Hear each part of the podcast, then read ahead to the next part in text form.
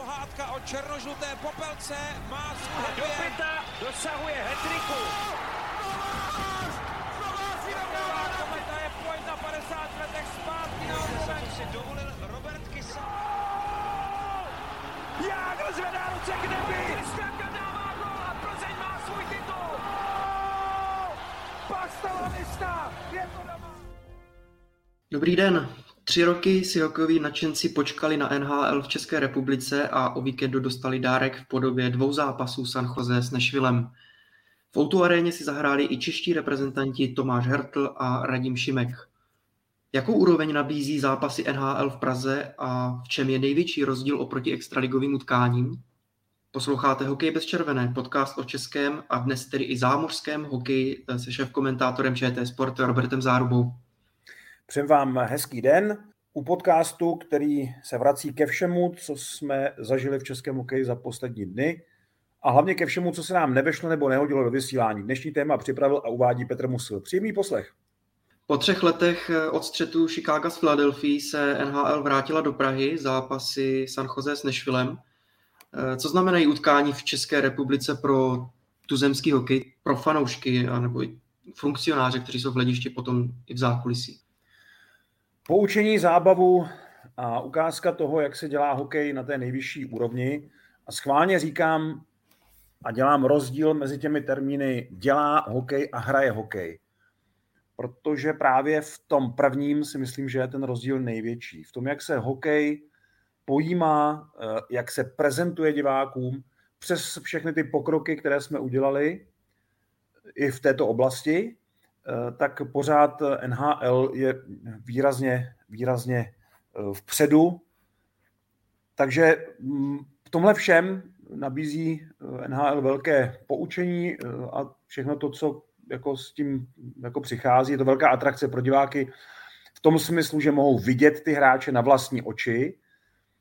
To taky není stejné, jako je vidět třeba na mistrovství světa nebo v zápasech NHL v televizi.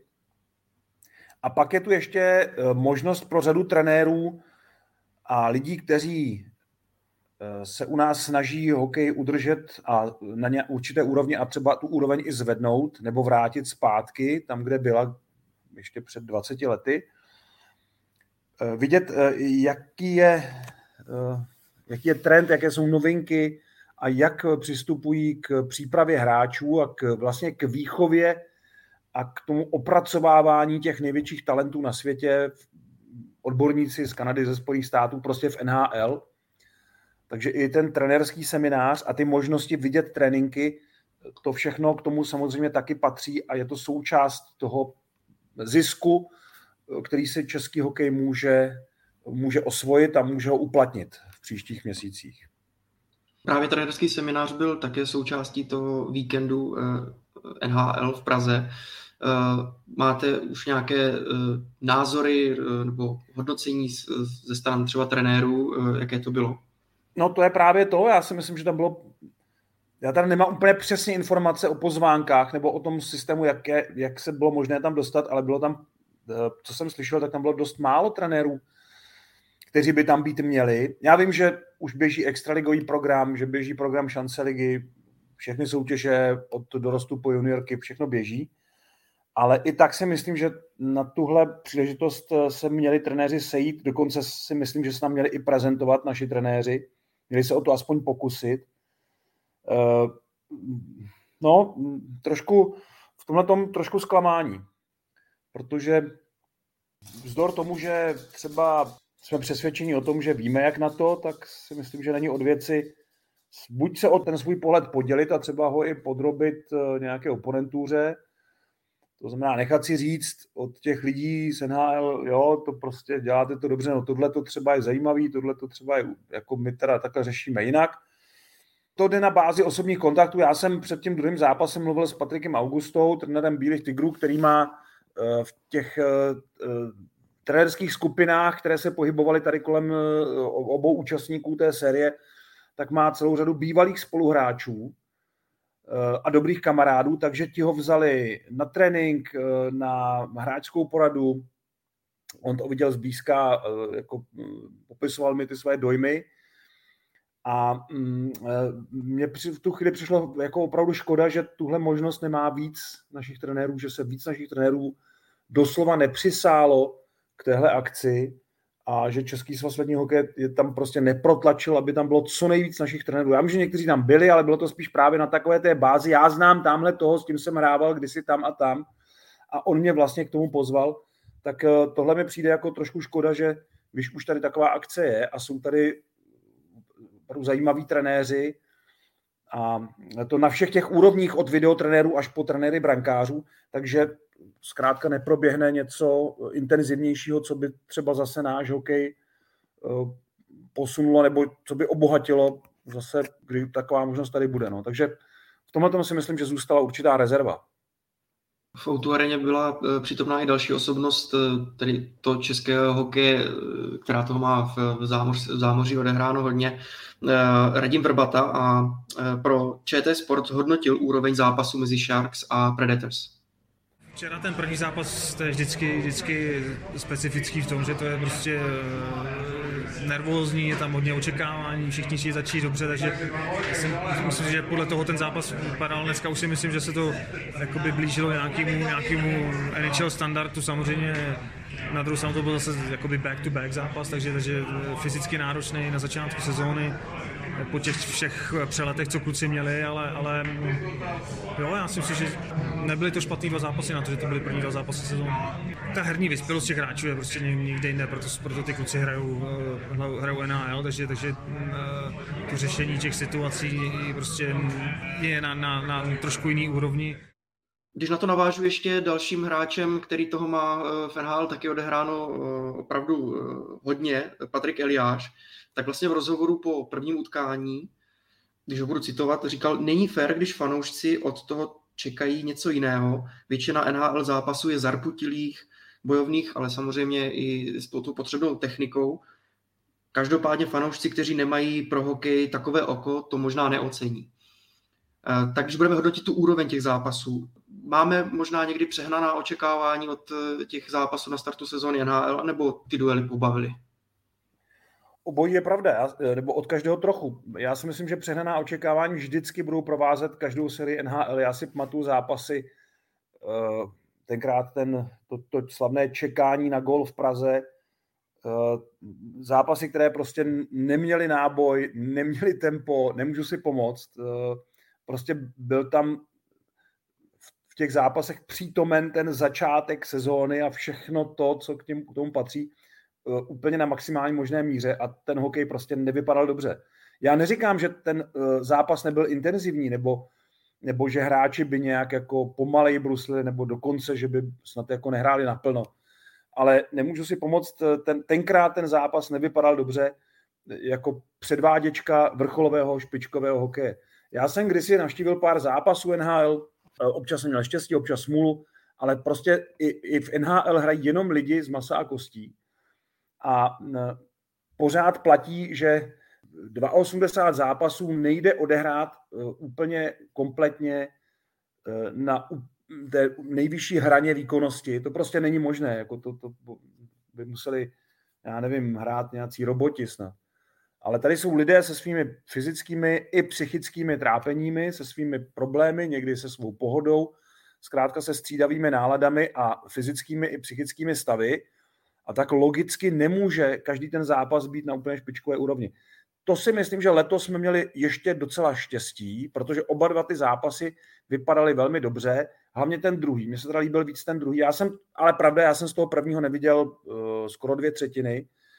Viděl jsem až tu třetí, nebo dru, část druhé a třetí, a tam už se mi zdálo, že to není taková atrakce. Já jsem vlastně uh, dal v pátek přednost návštěvě extraligového utkání v Liberci, Eh, kde jsem viděl Bílé tygry a Olomouc a byl to ten vzácný duel, v kterém jsem ani nekomentoval, ani jsem tam nebyl jako reporter, takže jsem si dělal poznámky jenom pro sebe. A těch poznámek k událostem a k hráčům tady mám prostě před sebou celou stránku svého bloku a na protější stránce mám poznámky k zápasu číslo dvě mezi San Jose Sharks a Nashville Predators a e, tam je těch poznámek prostě míň, těch událostí bylo míň, ale to nevypovídá nic o kvalitě. To je, tomu se dostaneme určitě. Ten rozdíl samozřejmě tam je v něčem jiném, než v tom, co se děje nebo neděje na ledě. Ale, ale z hlediska takových těch událostí, takových těch highlightů toho zápasu a jednotlivých aktérů toho zápasu, eh, prostě jsem viděl víc v tom extraligovém utkání. Což ale říkám, to, to není jako srovnávání úrovně toho utkání, ale spíš, spíš toho, co ten zápas přináší divákům a jak je atraktivní pro diváky, jak ten střed, ten zápas, ten, ten duel těch dvou týmů, ta srážka těch dvou skupin hokejistů je atraktivní pro diváky. A uh, to není stejná atraktivita jako, jako dominance jednoho týmu oproti druhému. Takže v tomhle tom je to, uh, je to porovnání pro Extraligu docela lichotivé alespoň teda v mých očích, mezi tím prvním zápasem a tím extraligovým duelem, který jsem viděl ve stejný den. Ale eh, připomínám znova, neviděl jsem ten začátek, který byl eh, docela slušný. Podobný eh, názor na to měl vlastně Radim Vrbata, který říkal taky, že to první utkání ještě bylo takové možná rozkoukávací a to druhé mělo už větší kvalitu. Já vlastně, když si vzpomínám před třemi lety při utkání Chicago s Philadelphia, tam se hrálo jenom jedno utkání a taky tehdy mě ta kvalita nepřišla úplně, úplně dobrá, nebo ne, nebylo to asi to, co jsem přesně od toho jako očekával. Je tedy v souvislosti tady s tím nutné hrát eh, back-to-back zápasy, znamená eh, ve dvou dnech eh, dva zápasy, aby ten druhý už mohl navazovat na něco a být vlastně i kvalitnější, tvrdší, třeba rychlejší? Já si myslím, že to je výhoda pro tu sérii, nebo pokud to budeme říkat série, že to je užitečné pro diváky a ne vždycky ten druhý zápas je lepší, já bych teda vsadil vždycky asi na to druhé utkání, ale někdy ta chuť zahájit tu sezónu a takové to očekávání a ten, ten elán, s kterým se vylítne do té sezony, někdy to trošku zavane do toho prvního zápasu, trochu víc kvality a, a možná i těch střetů, na které diváci čekají. Ale tentokrát souhlasím, ten druhý zápas mě připadal jako přece obsažnější, kvalitnější, atraktivnější z diváckého hlediska a mm, i tím, jak eh, byl vyrovnanější možná. Tam eh, Žraloci tam udělali pár jako věcí trošku jinak v té hře, k tomu nejsem povolaný, abych se vyjadřoval, ale pár věcí jsem teda všimnul a fungovalo jim to líp a najednou to utkání bylo buď vyrovnané, nebo dokonce měli žraloci mírnou převahu, ale potom v té druhé polovině zápasu se to, se to zase otočilo a, a, a Nashville zaslouženě vyhrál ten druhý zápas. Vím, že to možná bude trošku těžší otázka, ale eh, opravdu teda ten rozdíl mezi eh, kvalitou NHL zápasů a, a zápasů v extralize, třeba co se týče nějakých dovedností nebo, nebo systému, jaký jste postřehl? Uh, no, v systému ani ne.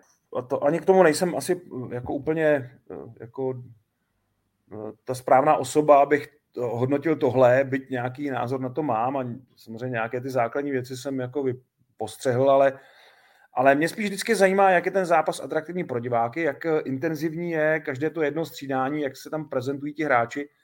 A tady skutečně jsou teda určité rozdíly, nebo viditelné rozdíly mezi Extraligou a NHL v tom, eh, jak se chová jeden každý hráč a kolik hráčů má tu schopnost rychle se rozhodnout a to rozhodnutí eh, perfektně provést na ledě. Takže té hře to dává tak takovou jako viditelnou vyšší kvalitu. Že eh, vám to připadá vlastně, že ten hokej není zas tak rozdílný oproti té extralize, což teda říkám, je docela lichotivá věc pro tu extraligu, ale přece jenom v detailech vidíte, že tady ten hráč prostě na to zpracování eh, potřeboval o malinko víc času, než ten Nino Niederreiter v tom druhém zápase. Tady ten hráč eh, jo, se zachoval trošku jinak pozičně v tom bránění, než v extralize třeba obránce ze třetí dvojice, jo, tak, tak eh, takových věcí tam pár prostě viditelných je. A celkově eh, ten počet kvalitních hráčů samozřejmě zvedá eh, množství dobře zahraných situací.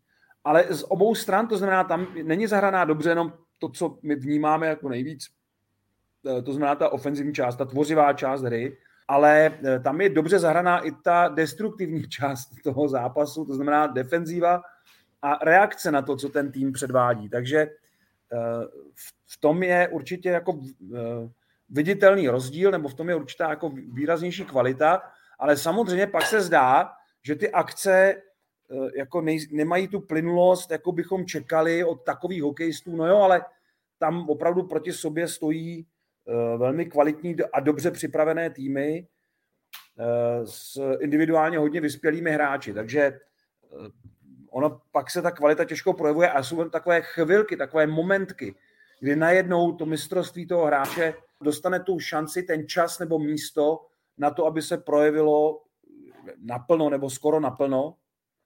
A v ten moment my vidíme, jako, jakého kalibru jsou ti hokejisté, kteří v takovém utkání nebo v takové soutěži hrají.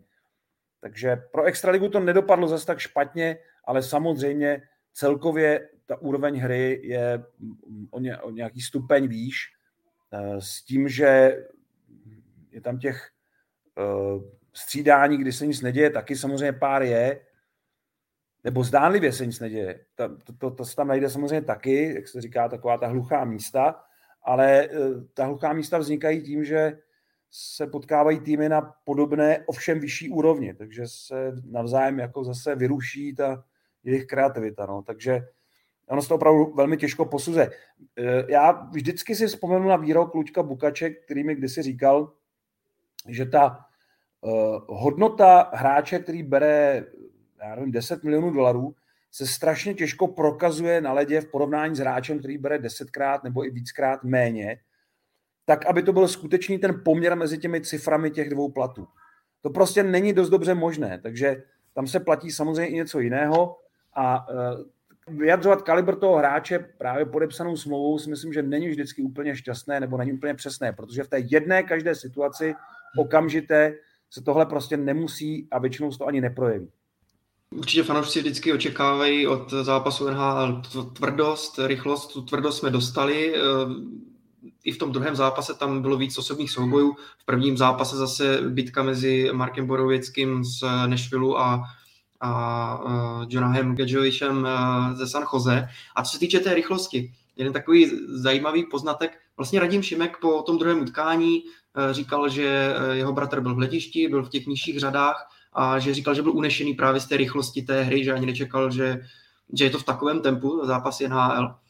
Eh, pak jsme si ale zase s některými novináři nahoře říkali, že v tom druhém prstenci, že tam samozřejmě tu rychlost tolik jako neoceníme. Nevím, kde jste měl vy místa, ale tam zase potom člověk sleduje trošku víc tu poziční hru a tam už si tolik jako té rychlosti neužije a tím pádem možná to porovnání, i co se týče té rychlosti mezi extraligou a NHL, je to trošku zkreslené.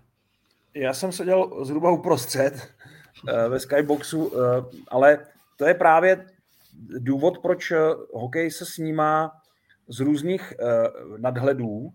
Ta hlavní kamera ukazuje přesně poziční varianty, nebo jaké jsou možnosti toho hráče s ohledem na situaci na rozestavění spoluhráčů soupeřů, na jejich pohyb, a pak jsou prostřihy na kamerou číslo dvě a tři, které jsou umístěné dole v parteru v mírném nadhledu, anebo dokonce na kamery, které jsou těsně u ledu a dokonce někdy eh, na úrovni eh, hřiště.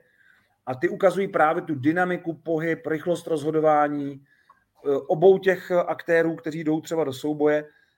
A to je, ono se dřív ta kamera používala hodně jenom na opakované záběry, ale když se použije teda na snímání hry, byť jenom krátce, jako krátký prostřih, tak najednou máme skutečně lepší představu o tom, jak rychle se ten hokej eh, NHL hraje.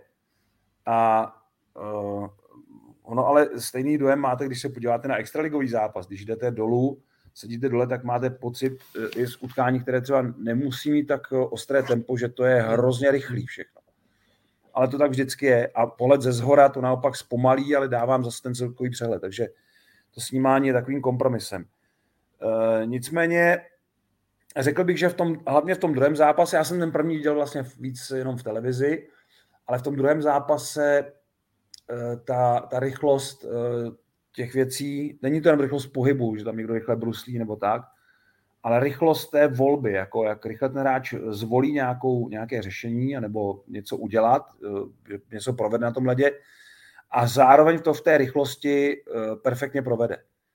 A tím se vracím znova k tomu, že v tom je ten největší rozdíl pro mě mezi Extraligou a NHL. Ono to není v těch systémech, nebo není to úplně... Eh, jo a pak je to ještě kvalita střelby. To je ještě druhý, druhý faktor Ale v tom ostatním si myslím, že, ten, eh, že ta, ta diference zase není taková, ale v těchto dvou je tak výrazná, že to skutečně eh, tu soutěž zvedá tak vysoko a proto tam mohou hrát skutečně jenom ti nejpřipravenější, pokud teda nemají nějakou šťastnou nabídku. Takže to je, to je prostě můj dojem z toho porovnání. Přesně tak, se týče kvality střelby, tak Nino Niederreiter eh, i předvedl v plné kráse, stejně jako Timo Meyer, což je hlavní střelec San Jose. Eh, každá vlastně střela, která šla z její hokejky, tak byla nebezpečná.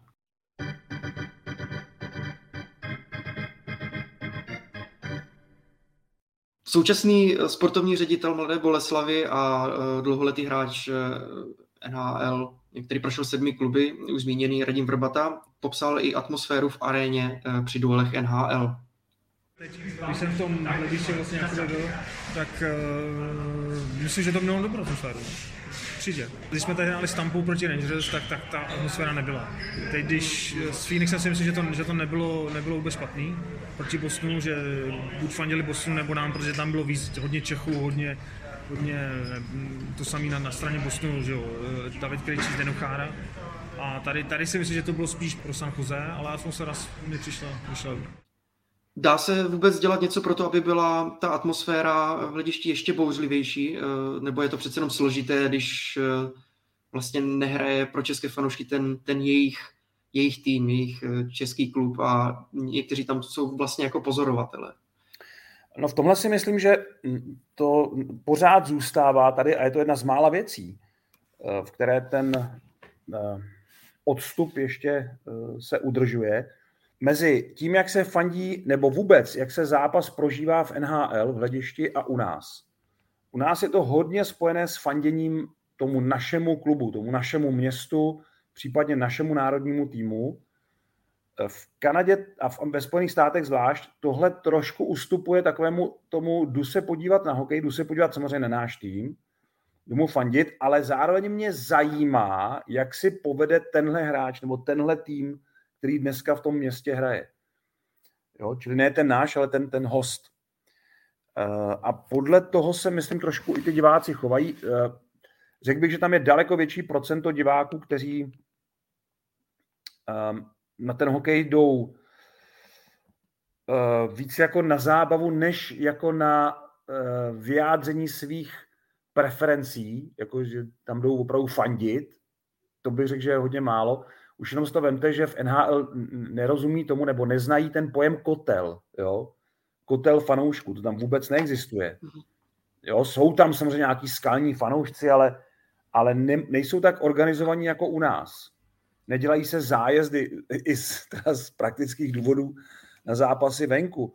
A ta komunita fanoušků zdaleka nežije tak pohromadě, víceméně je to náhodný zhluk jako příznivců toho klubu, ke kterému se nabalují další a další podle toho, jak ten tým je nebo není úspěšný potom třeba v zápase jako Stanleyův pohár.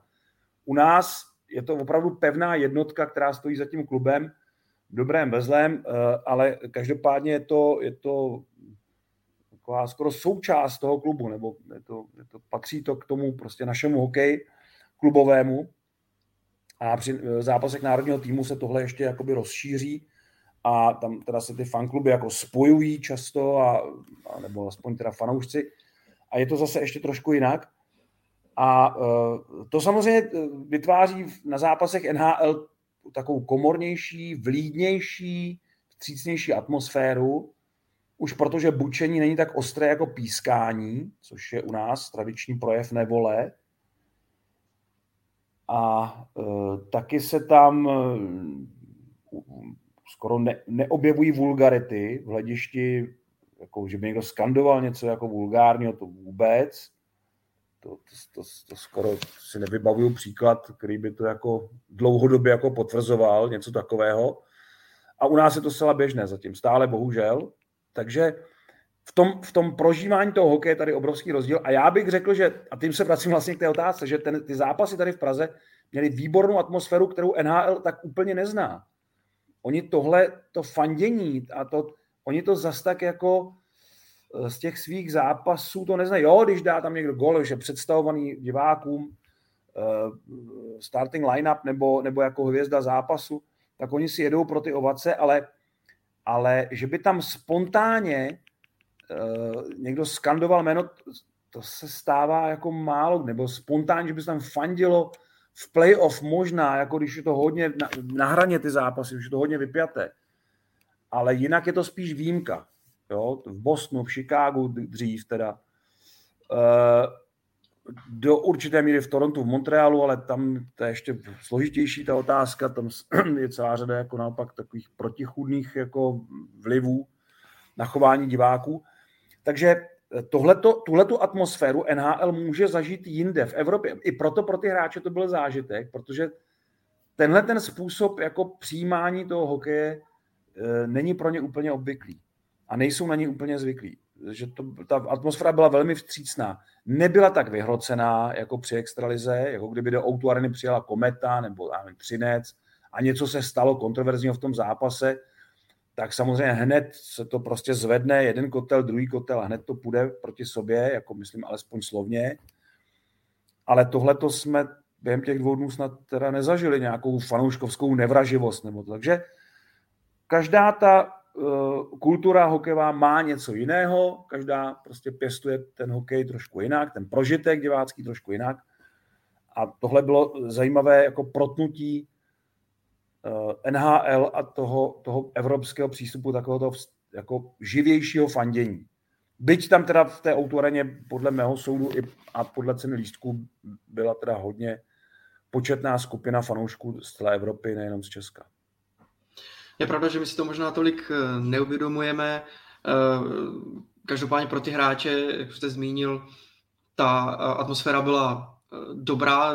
Vlastně v těch pozápasových rozhovorech několikrát zaznívalo splovní spojení jako exciting atmosphere, a na druhou stranu my jsme prostě zvyklí na tu bouřlivější atmosféru, takže to možná nemusíme vnímat jenom jako nějakou americkou slušnost, ale opravdu ti hráči to, to vnímají úplně jinak a jim to přijde, že to byla elektrizující atmosféra. No, to jsou občas i zdvořilostní fráze, ale tady si myslím, že někteří hráči mluvili velmi upřímně a to opravdu nezažili ještě to skutečné fandění tady. Kdyby hrál kdyby hrálo eh, mužstvo, v kterém třeba nejsou Češi a v tom druhém eh, mužstvo s já nevím, kdyby to byl Pittsburgh eh, na přelomu tisíciletí, kde byla ta česká enklava s Ivanem Hlinkou, tak by zažili tady Rošambo. To by jako bylo něco v tom hledišti, jo? ale takhle to bylo, řekněme, decentní, že tam oba ty týmy měly své zastání v hledišti, možná trošku víc samozřejmě žraloci kvůli Tomáši Hertlovi a Radimu Šimkovi, ale, ale to, ten Nashville jako měl taky jako velice slušnou podporu a, a uznání od publika. Bylo to takové jako, jako trošku mi to připadalo začátky, nebo jako to, co se říká o začátcích fandění u nás, tak, tak mi to přišlo trošku. A samozřejmě další aspekt je i variabilita nebo kreativita v, v pokřicích, protože eh, je pravda, že v zámoří často slyšíte pokřik na styl go Preds go, ale není jich tolik eh, a tolik eh, zajímavých a barvitějších, jak eh, třeba v, eh, v České republice u některých týmů. Takže samozřejmě ono je potom i těžké eh, to protknout do toho, do toho zápasu.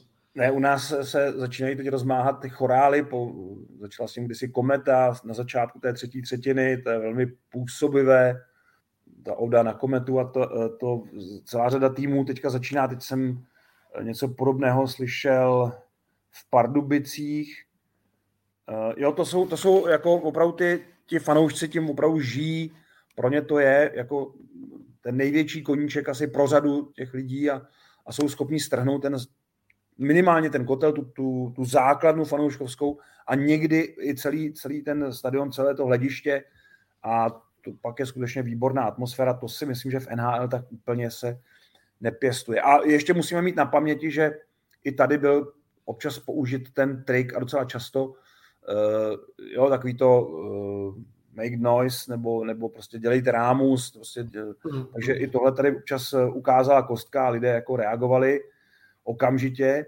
ale uh, zase, říkám si, kdyby to tam nebylo, kdyby nebyly tyhle výzvy, tak jestli by to opravdu mělo takovou jako bouřlivou kulisu, nevím, no. To, to, tohle se těžko odhaduje, ale každopádně NHL jako si to pojala po svém a, a fanoušci jako českého hokeje nebo fanoušci, kteří mají rádi hokej a přišli na tyhle zápasy, obětovali ty peníze za vstupenky, tak si myslím, že no, zůstali tak nějak jako uprostřed té cesty, že chtěli ukázat, jak se tady fandí, ale zároveň teda se vším tím respektem a s tím, že vlastně k té NHL mají spíš jako pozorovatelský než osobní vztah.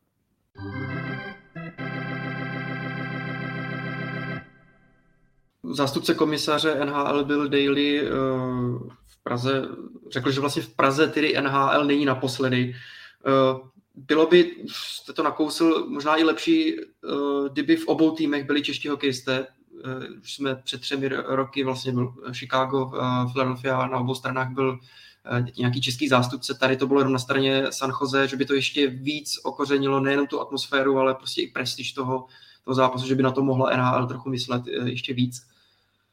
Podmínky pro start v Evropě jsou složité, ono to je těžké i jako vsunout do toho kalendáře.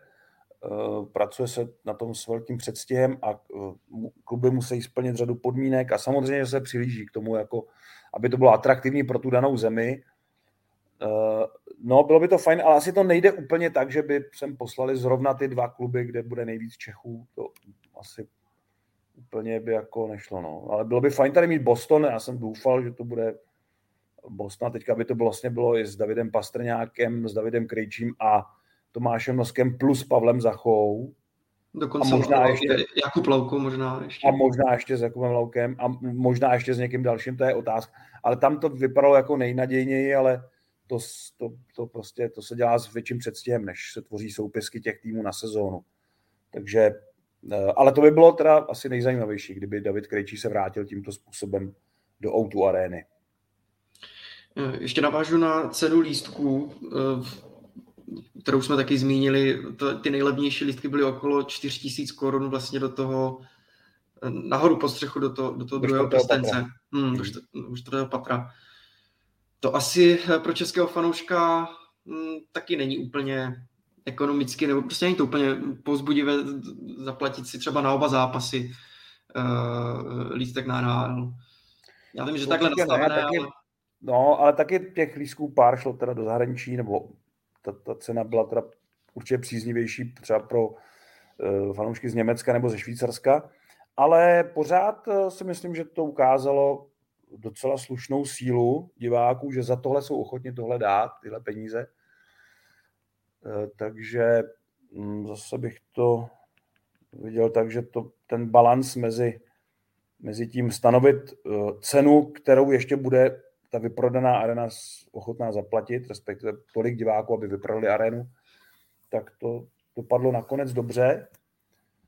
A taky to byl test, eh, protože NHL by tady velmi ráda, nebo je to jeden z těch nejžavějších plánů na uspořádání té základní skupiny Světového poháru 2024, eh, že NHL už eh, dala na srozuměnou, že Praha by byla výborný kandidát na tu skupinu a Praha, respektive Český svaz se tomu logicky brání, protože má pár měsíců potom mistrovství světa.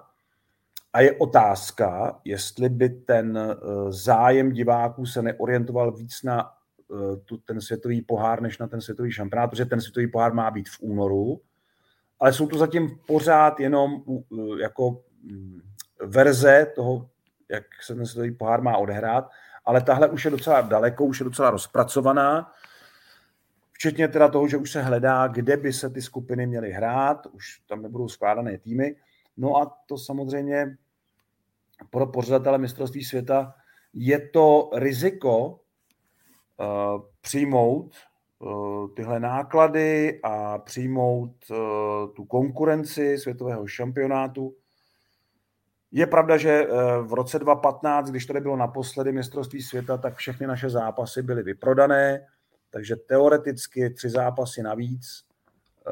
navíc kromě toho ještě v únoru, zatímco světový šampionát bude v květnu, tedy s tříměsíčním odstupem, to by nemuselo být jako neřešitelné, takže ti lidé, co by se nedostali tam na ten jeden turnaj, by se zase mohli dostat na ten druhý, eh, protože poptávka po lístcích tady, tady prostě byla před těmi sedmi lety. Ale je to, je to risk, je to risk, jestli eh, opravdu eh, české publikum jako zaplní tu arénu i ve dvou akcích takhle rychle po sobě. a neodevzdá to hlediště fanouškům jiných zemí.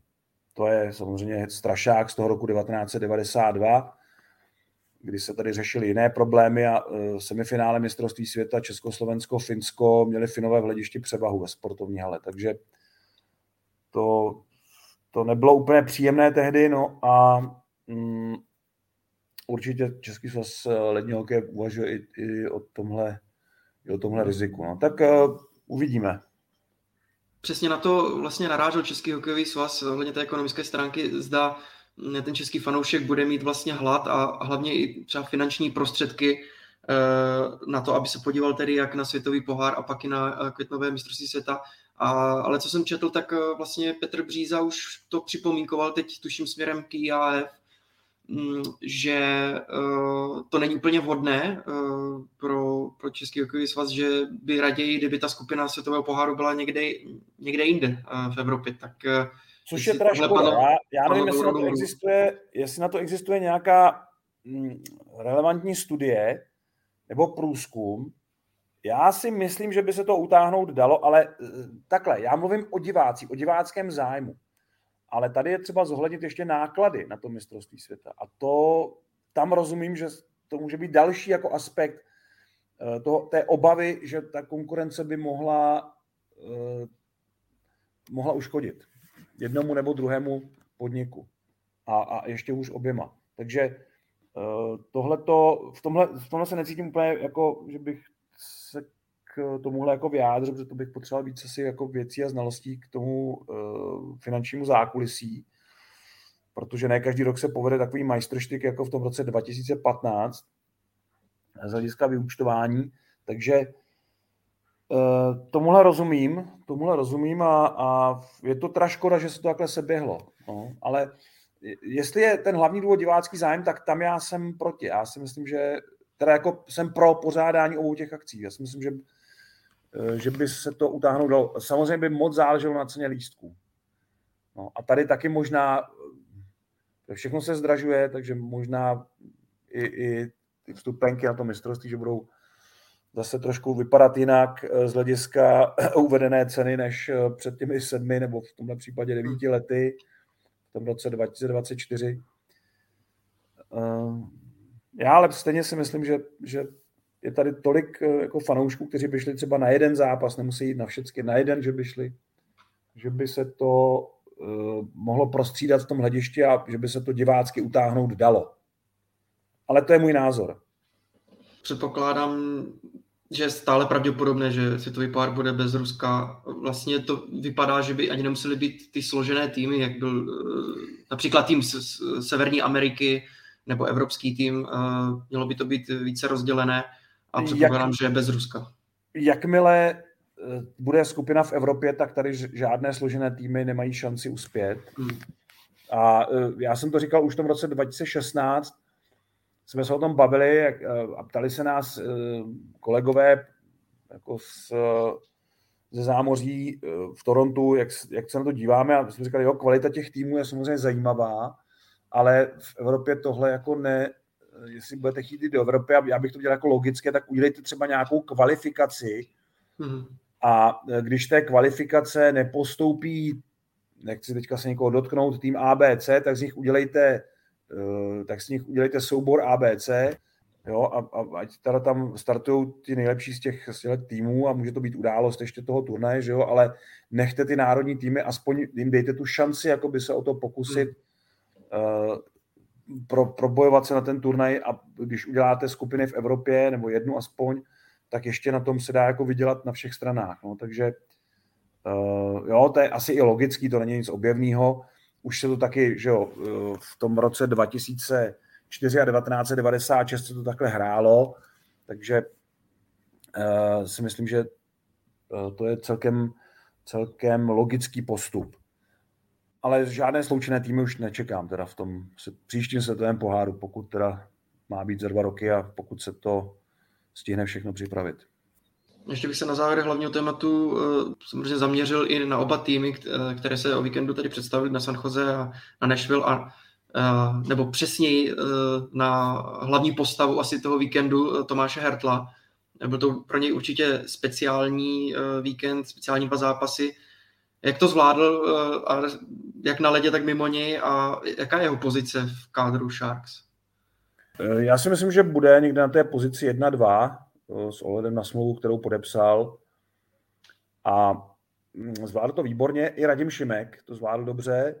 Hlavně, hlavně to, takové ty věci okolo, které k tomu patří, protože to je vlastně v ten moment je ten krajan a takovým ambasadorem toho týmu na daném území, takže chodí na úvodní buly a dělá ty prezentace, dělá pozvánky, je takovým tím hlavním tahákem pro, pro fanoušky. A to si myslím, že Tomáš s Radimem eh, zvládli výborně, eh, prokázali maximální vstřícnost, eh, ale i určitý nadlet noblesu a, a jako to, co chceme u hráčů tohohle kalibru vidět. Na ledě, no tam už ta jejich dominance nebyla tak výrazná, ale je pravda, že jakmile byl, na, já jsem teda viděl, říkám, celý ten druhý zápas, a tam, pokud byl, byla ta formace s uh, Kuninem a uh, Majerem na ledě, tak byla nejlepší. Mně se líbila víc než ta kulturová řada a v tom druhém utkání se mi zdálo, ale že už jim trošku dochází síly ke konci zápasu.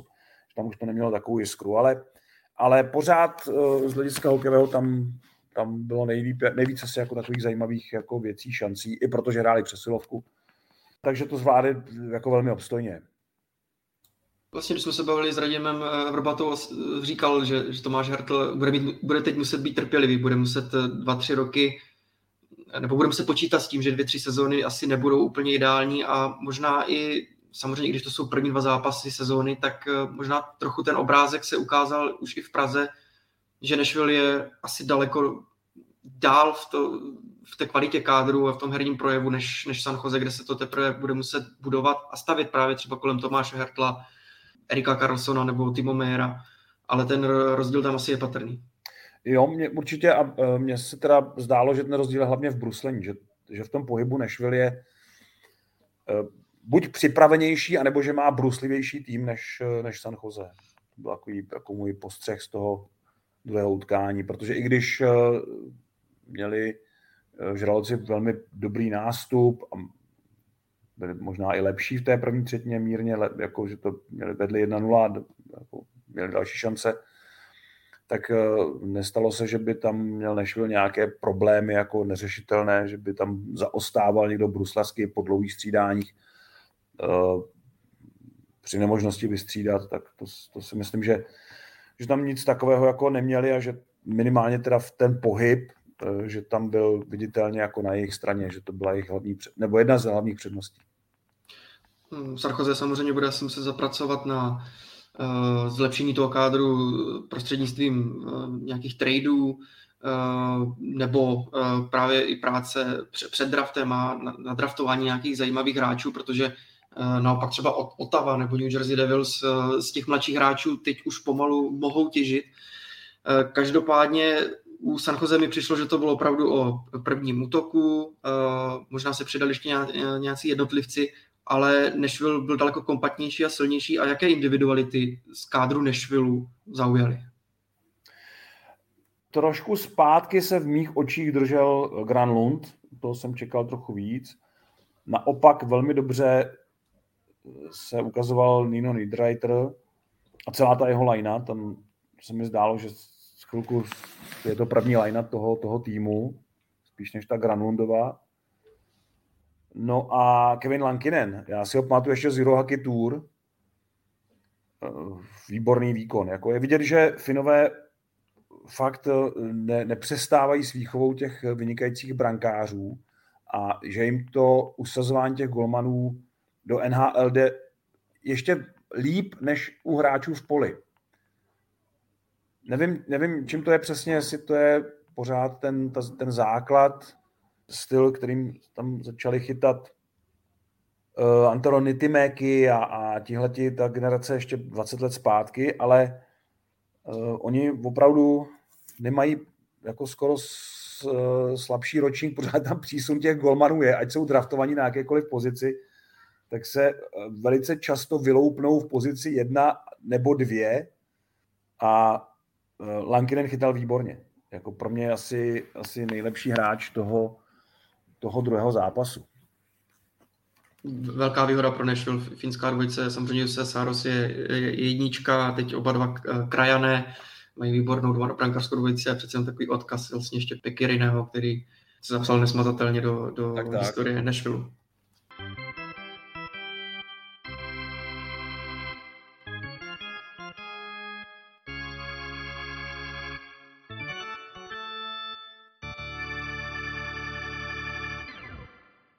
V další části našeho podcastu dostávají prostor jako obvykle dotazy posluchačů.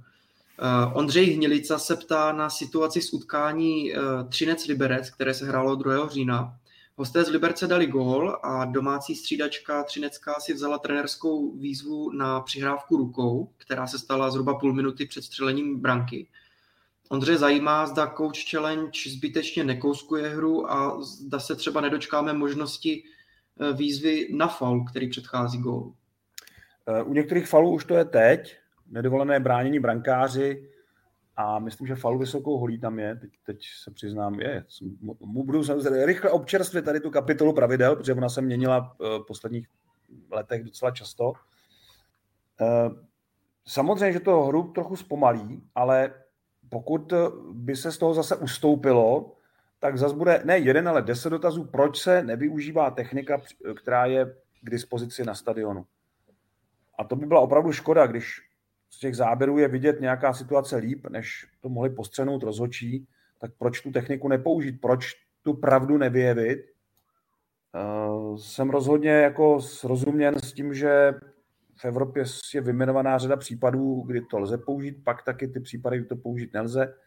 A myslím si, že to, že to je dobrý mix, aby se ne, nereklamovala každá situace, a taky eh, nevím, jestli pořád platí některé výjimky extraligy oproti mezinárodním pravidlům se rušily, ale myslím, že tam zůstala ta, že se nemusí zkoumat eh, každý gol, který padne v prodloužení. Že tam, kde to je evidentní a tým o to nepožádá, tým, který dostane tu branku, takže se to nemusí zkoumat. Eh, jinak na mez, podle mezinárodních pravidel se má přeskoumávat každý gol v prodloužení což mě přijde trošku uh, úzkoprse, protože některé situace jsou opravdu jasné a, a tým soupeře, nevím, co by tam měl reklamovat, co by tam měl hledat, ale, ale podle pravidel se teda má zkoumat každá ta branka, která padla v prodloužení. Takhle to teda bylo, když se to zavádělo, to pravidlo. Doufám, že to tak zůstalo. Teda. Ale v extralize to tak není. V extralize se opravdu jako musí být výzva na něco konkrétního. A hru to kouskuje, ale podle mě jí to zároveň dává i kredit toho, že ne, nedojde ke špatnému rozhodnutí, které by obralo tým o nějaké body. Na druhou stranu to kouskování hry se eliminuje tím, že za neúspěšnou coach challenge vlastně dvouminutový trest, takže proti tomu se už taky eh, vlastně nějaký, nějaký systém zavedl. Takže by to nemělo být nějaký zdržovací, zdržovací prvek nebo Určitě. kouskování hry. A to je v pořádku. To je, to je risk toho týmu. Jako když to vidí hmm. špatně a jeho videokouč, který většinou do toho zasahuje a doporučuje nebo nedoporučuje si tu výzvu vzít, to vyhodnotí nesprávně, tak, tak ať jsou tam dvě minuty. Já to vidím jako uh, správné pravidlo, protože jinak by se opravdu reklamoval každý gól a to určitě nechceme. Radek Šťastný má dotaz eh, na doživotní tresty pro fanoušky. Eh, jak je trest během let kontrolován a jak velké jsou pokuty, pokud eh, se to fanoušek snaží nějak obejít a přijde se na to? Tak tohle jsem ani nezjišťoval, tohle vůbec nevím.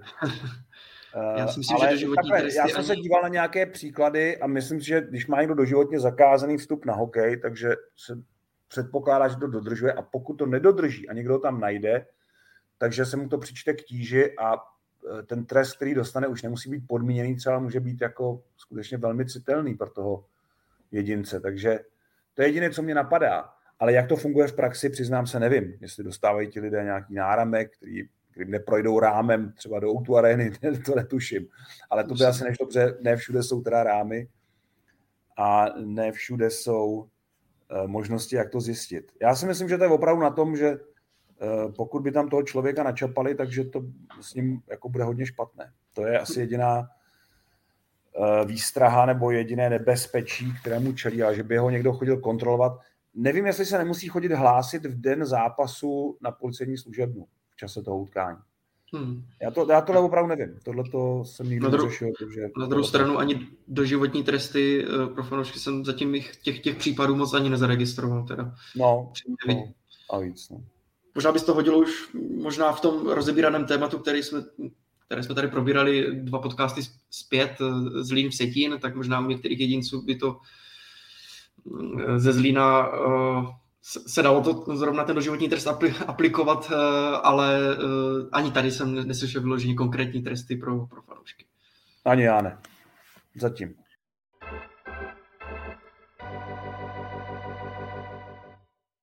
Na druhé utkání NHL Global Series eh, v Praze přišla slušná náštěva 17 023 diváků. A v závěrečné rubrice si připomeneme top 5 nejvyšších náštěv na hokej v Praze. Eh, nebude to úplně seřazeno podle čísel, tedy podle počtu diváků, ale spíš podle mých dojmů, která ta návštěva byla významná pro vývoj hokeje u nás, nebo významná jako událost v našich eh, hokejových záznamech. Takže číslo pět je ten nejmladší z těchto duelů a to je třetí finále série mezi Spartou a Třincem, na které přišlo 17 220 diváků s tou kaňkou s házením mincí na střídačku Třince. Už Milana Důderu zasáhla ta mince do, do hlavy, takže s touhle, řekněme, nepříjemnou eh, epizodou, eh, přesto přeze všechno na finálové utkání dvou extraligových klubů eh, přes 17 000 diváků, skvělý počin a určitě na tohle mohou být oba finalisté, ale samozřejmě hlavně Sparta velmi hrdí. Čtvrté místo, to taky není tak dávno, utkání Sparta Kladno 13. listopadu 2019, kdy padl rekord extraligy, tedy české extraligy v počtu diváků pod střechou, neboli Jaromír Jágr v Outu aréně. Mhm. Já si myslím, že tahle budova a tenhle hráč k sobě patří, že to je prostě součást závěru kariéry výjimečného hokejisty, výjimečného sportovce. Uh, už protože tady Jágr se hrál ten svůj poslední reprezentační zápas, dal tady poslední reprezentační gól na mistrovství světa 2015. Uh, pomohl vytvořit tady ten rekord a vlastně při těch předchozích dvou výlukách NHL vždycky tu halu dokázal zaplnit, i když ne takhle jako uh, v tom roce 2019. Číslo tři, Zůstáváme v Outu aréně a utkání Česko-Rusko ze 7. února 2015. To bylo před mistrovstvím světa v Praze a Ostravě a už se pomalu zvedal zájem diváků, fanoušků o národní mužstvo, tedy zvedal z toho vysokého standardu ještě někam na úroveň společenské události. V tomhle zápase vyhrál národní tým 5-4, byl to, nebo 4-3, teď nevím, vyhrál o gol, a byl to krásný zápas a celá řada jeho aktérů pořád působí v hokeji. Tam eh, skoroval Michal Vondrka, eh, jednu branku dával Tomáš Zohorna a vítězný gol z trestného střílení dal Vladimír Svačina, na kterého jsem neprávem zapomněl při výběru pěti nejlepších hráčů na nájezdy mimochodem, tak on svůj první reprezentační gol dal právě v tomhle zápase, eh, kde bylo zase téměř vyprodáno no a byl to zápas se skvělou atmosférou a mm, celá řada hráčů opravdu mm, zajímavých na obou stranách. Eh, teď si nepletu, jestli se, myslím, že tam v tom zápase ještě byl Martin Ručinský, tam dokonce měl nějaký incident s Rusy. Prostě fakt zážitek. No a teď budeme uh, muset sáhnout dál do historie, ale pozor, k velkému výročí. My ten podcast točíme v pondělí, ale vít by měl asi v úterý, že jo, Petře? Ano, ano, přesně tak. Který? No a to bude přesně 60 let od prvního zápasu Sparty ve sportovní hale, protože 11. října 1962 eh, v nově otevřené sportovní hale hrála Sparta první ligové utkání s Kometou, tehdy teda eh, Rudou hvězdou nebo ZKL Brno, jak se to později jmenovalo. Na ten zápas přišlo 18 500 diváků. Dlouho byl právě tohle ten rekord v počtu diváků na extraligovém nebo ligovém utkání. Dokonce z toho zápasu máme i filmové záběry a to i třeba ze světelného mostu, kam se jiná kamera nedostane. A máme zaznamenané některé branky eh, z, toho, z, té, z té haly. Myslím, že to první dával Rudolf Poč, jestli se nepletu.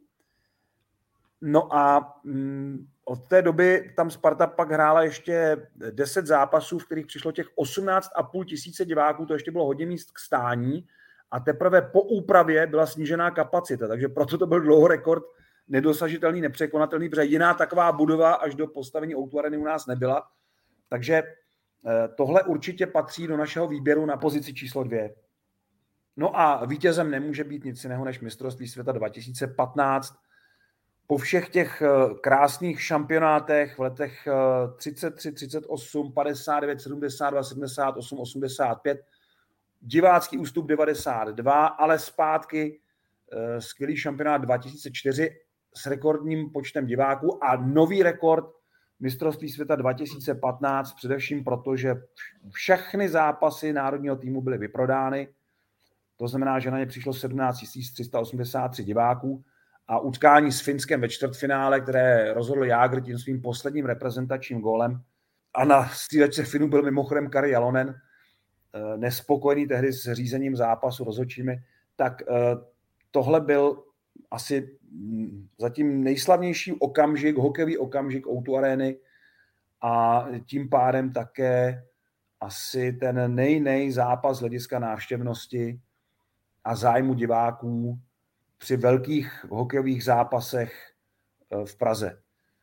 Do té pětky se bohužel nevešlo utkání Československo-Kanada z roku 72, které jsme nedávno vysílali, nebo ze stejného roku klíčový zápas o zlato se Sověty, nebo z roku 78 zápas se Sověty. Z roku 85 boj o zlato s hetrikem Jiřího Šejby. Tohle všechno eh, jsem tentokrát nechal stranou, protože tenkrát byla kapacita sportovní haly lehce nad 14 000 diváků, no, takže těmhle těm návštěvám, které se vešly do té pětky, to nemůže konkurovat, ale určitě by to zasloužili taky, protože těch zápasů v Praze uh, jsme zažili opravdu, opravdu hodně s uh, často úžasnou diváckou kulisou. Takhle z dalšího dílu podcastu Hokej bez červené všechno. Připomínám, že všechny díly, včetně Hokej Focus podcastu, najdete na webu čtsport.cz, ve všech podcastových aplikacích nebo na YouTube a my se budeme těšit zase příště. Přesně tak. Teď zase týden bavte naším hokejovým anebo jiným sportovním programem a to, co se nám do něj zase nevejde nebo se nám do něj nebude hodit, k tomu se vrátíme zase za týden v Hokej bez červené. Mějte se hezky.